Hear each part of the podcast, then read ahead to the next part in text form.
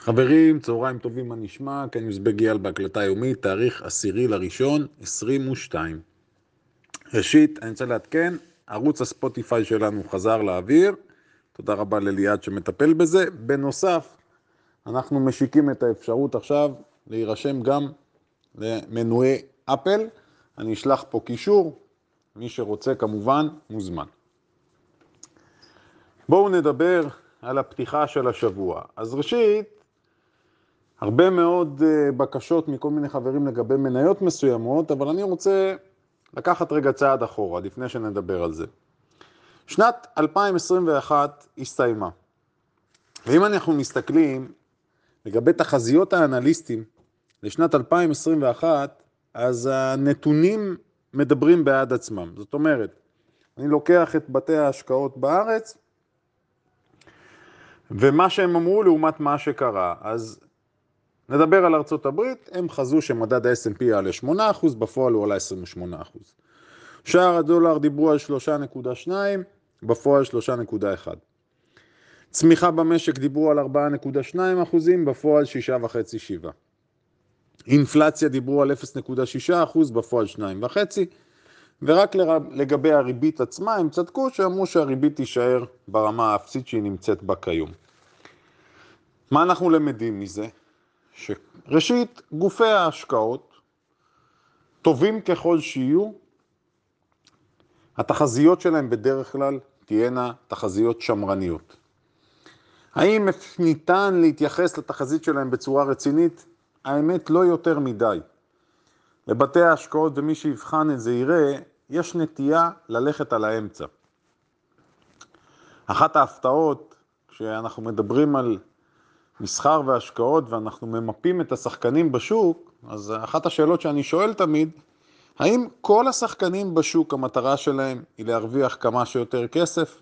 בדרך כלל התשובה האינסטינקטיבית היא כן. אבל בפועל המצב הוא לא כזה. רוב גופי ההשקעות שפועלים, בוודאי ובוודאי המסורתיים, לא מחפשים להרוויח ולהשיג את התשואה הגבוהה ביותר, אלא מחפשים להיות במקום טוב באמצע. לא לבלוט לחיוב, לא לבלוט לשלילה. זו, זו בדרך כלל המטרה של אותם גופים, למעט גופים שמחפשים לעשות דברים קיצוניים, או שכל גוף כזה, אם יש לו איזושהי קרן שהיא קרן יותר אגרסיבית. אבל רוב הכספים מנוהלים פלוס מינוס אותו דבר, השינויים הם לא כאלה גדולים.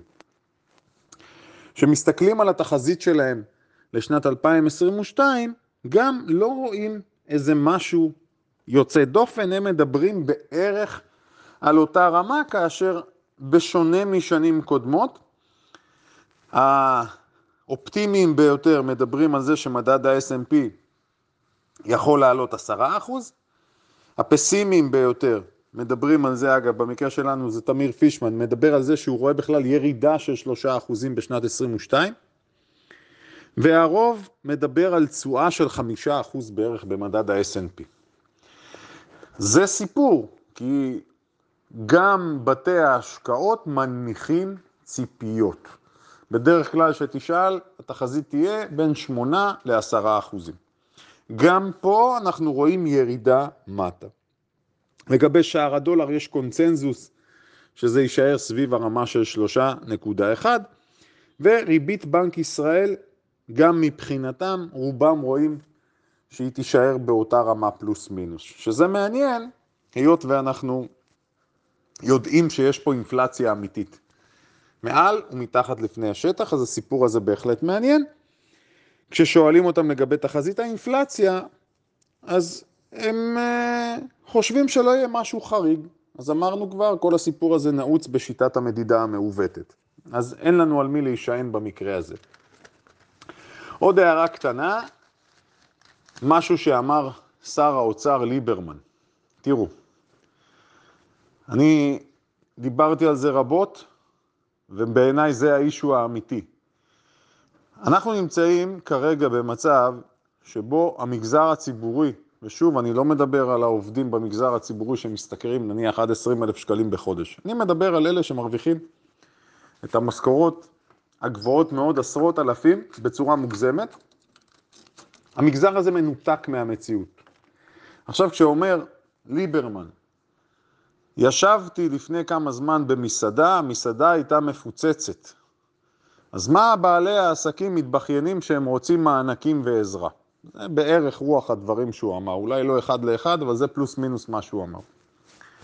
זה רק מראה כמה מי שיושב למעלה לא מבין באמת מה קורה בשטח, מה קורה ברחוב. לחשוב ולהגיד, רוב העסקים המצב שלהם טוב. כשאנחנו מדברים במושגים של רוב, צריך להבין, גם אם רוב העסקים המצב שלהם טוב, זה לא, זו לא דעתי, בסדר? עדיין, החלק שמצבו לא טוב, יכול לבוא לידי ביטוי באלפים או עשרות אלפים של עסקים, וזה יכול לבוא לידי ביטוי בעשרות אלפי משפחות ובמאות אלפי אה, בני אדם. אבל זה בדיוק הסיפור, יש נתק. לכן גם אמרתי שאני לא מצפה כרגע לראות פגיעה כתוצאה מהקורונה. אפרופו מי ששאל אותי, למה הקרוזים, מניות הקרוזים, המלונאות, התעופה, מדוע הן עולות? אין קשר, זה משחקים של הגדולים, אל תצפו עכשיו, גם אם הפגיעות הן מאוד גדולות כרגע, ובכל העולם אנחנו רואים השתוללות מבחינת ההתפרצות של האומיקרון, מתעלמים מזה. בסדר? אז אנחנו גם מתעלמים מזה עד שיוכח אחרת. חשוב להגיד את זה. בסדר? אז כרגע זה לא משהו שאנחנו צריכים לקחת אותו בחשבון. הלאה.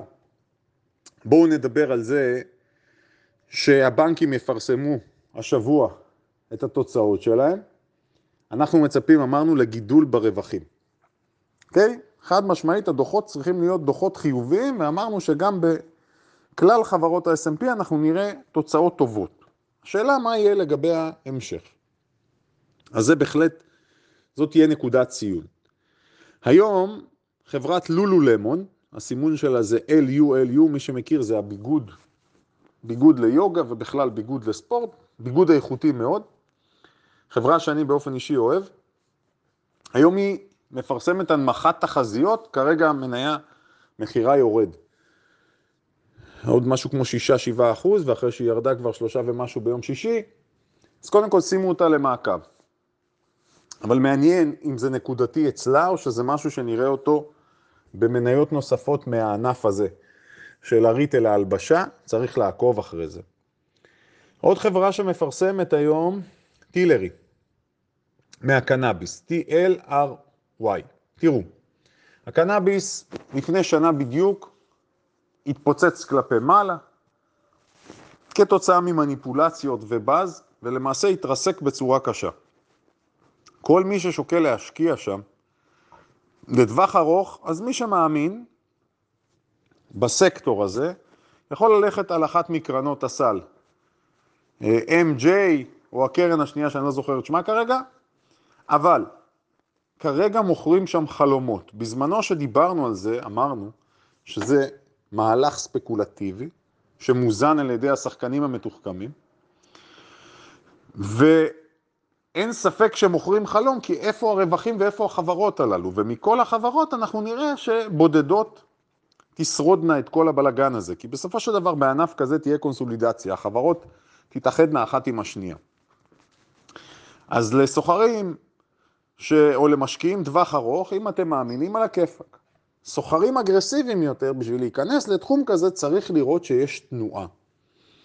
זאת אומרת, קודם כל נרצה לראות שהן מתחילות לזוז ושיש נפח שנכנס. כרגע זה בכלל לא המצב. הלאה. בואו נדבר על נושא נוסף שהוא משמעותי מאוד, מחיר יעד, target price של מניות. בחרתי ארבע מניות שרלוונטיות עבורנו, שאני יודע שמעניינות פה את הקהל. אז יש לנו את מניית זום, מניית קריספר, אדובי ו-CRM. אז אנחנו, אני כרגע פותח ביחד איתכם. קודם כל מחיר יעד, בואו נסביר. יושבים האנליסטים, אנשים שההתמחות שלהם זה הערכת שווי של חברות, והם נותנים איזשהו מחיר יעד שהם מאמינים שמחיר המניה יגיע לשם תוך שנה. עכשיו, מה קורה?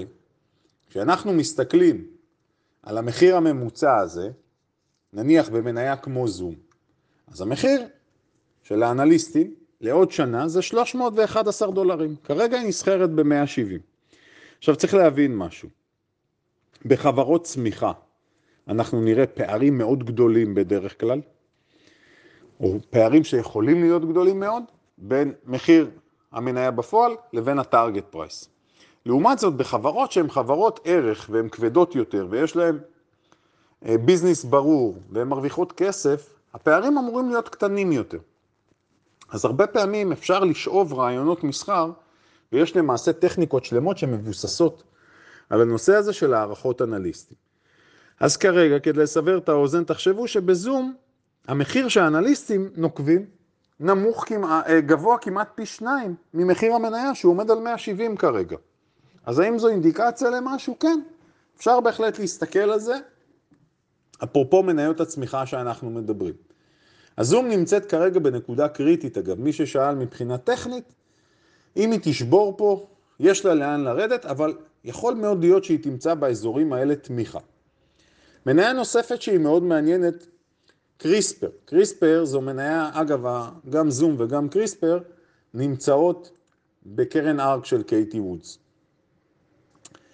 קריספר, מחיר היעד שלה הוא 150 דולרים, והיא נסחרת כרגע ב-67. גם פה אנחנו רואים פערים ממש גבוהים, פערים גדולים. אז מי שחשב על זה, אז באמת זה כיוון מעניין. שוב אני מדגיש, במניות צמיחה אנחנו יכולים לראות פערים גדולים, במניות כבדות קצת פחות.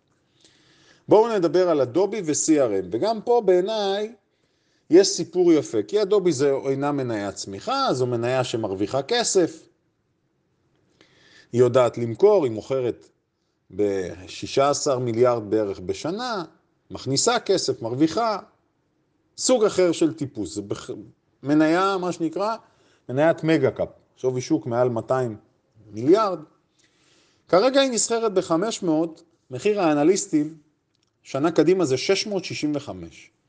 אז משקיעים ארוכי טווח, שהיא מעניינת אותם, מקבלים אותה לפני חודש, חודשיים הייתה ב-700, מקבלים אותה כרגע ב-500. אז לשיקולכם. מניה נוספת זו CRM, CRM זו מניה שאני יודע חביבה פה על מספר חברים, אז קודם כל מבחינת מחיר היעד של CRM הוא 320 ומשהו. היא כרגע נסחרת ב-230 בערך. אז גם פה יש הבדל משמעותי. אממה, אני רוצה להגיד, מבחינה טכנית טהורה, כרגע התבנית של CRM היא להמשך ירידה. כמובן, כל מה שאני אומר צריך לקחת בחשבון שעונת הדוחות שלנו פה בפתח, ואם יהיו דוחות תוך כדי, אז זה יכול לטרוף. אבל אני מדבר כרגע על מה שיש, מצב נתון.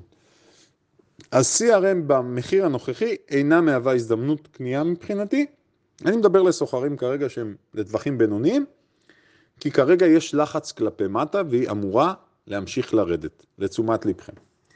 הלאה, בואו נדבר אני יודע שחלק מהחברים כבר ראו את זה, מניית זינגה מהמשחקים קופצת, נכון לעכשיו, משהו כמו 50 אחוז, מדברים על אפשרות לרכישה שם. אז תשימו לב בבקשה, לא לפעול בצורה פזיזה.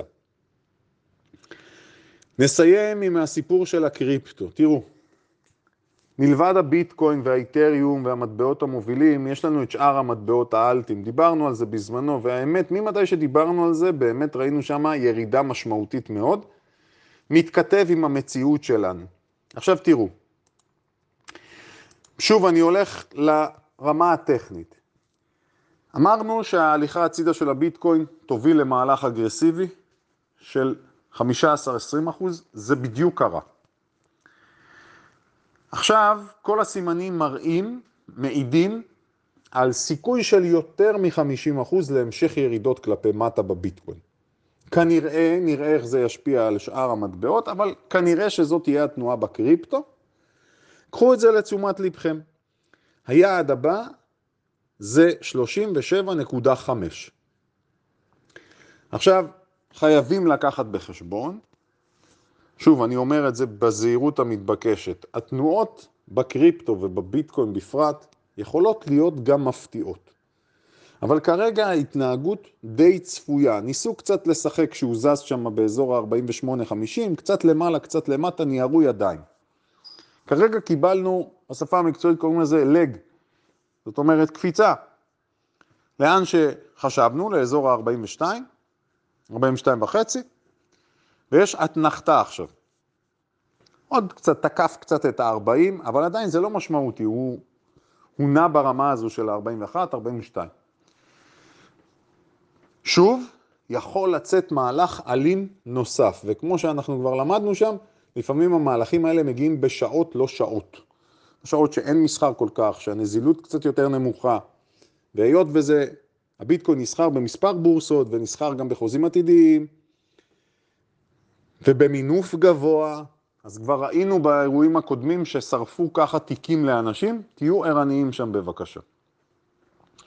לגבי רמת מפתח, מי ששאל אותי, אז כן, אנחנו מדברים על זה שמייקרוסופט כרגע ממשיכה להיות הברומטר, אם אנחנו נראה אותה סוגרת מתחת לרמה הזו של ה-310, אז התחנה של 300 ו-290 זו התחנה הבאה.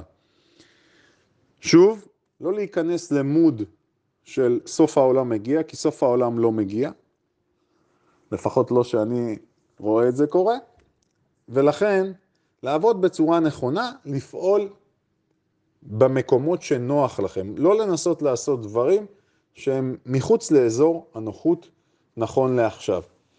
לגבי השורטיסטים, חבר'ה שורטיסטים ששאלו אותי, תראו, פתיחת שורטים כרגע על מניות צמיחה, אחרי שכבר המהלך יצא לדרך, פחות הגיוני בעיניי, אלא אם כן אתם סוחרים קצרי טווח. חד משמעית אני אומר. לגבי הגנות על השוק כולו, אני באותה דעה. דעתי לא השתנתה. אמרתי, פתיחת השנה, סוף שנה שעברה, זו הדרך הנכונה בעיניי כרגע לעבור את החודש-חודשיים הקרובים ברמה כללית. שיהיה לכולנו מסחר מוצלח ומהנה.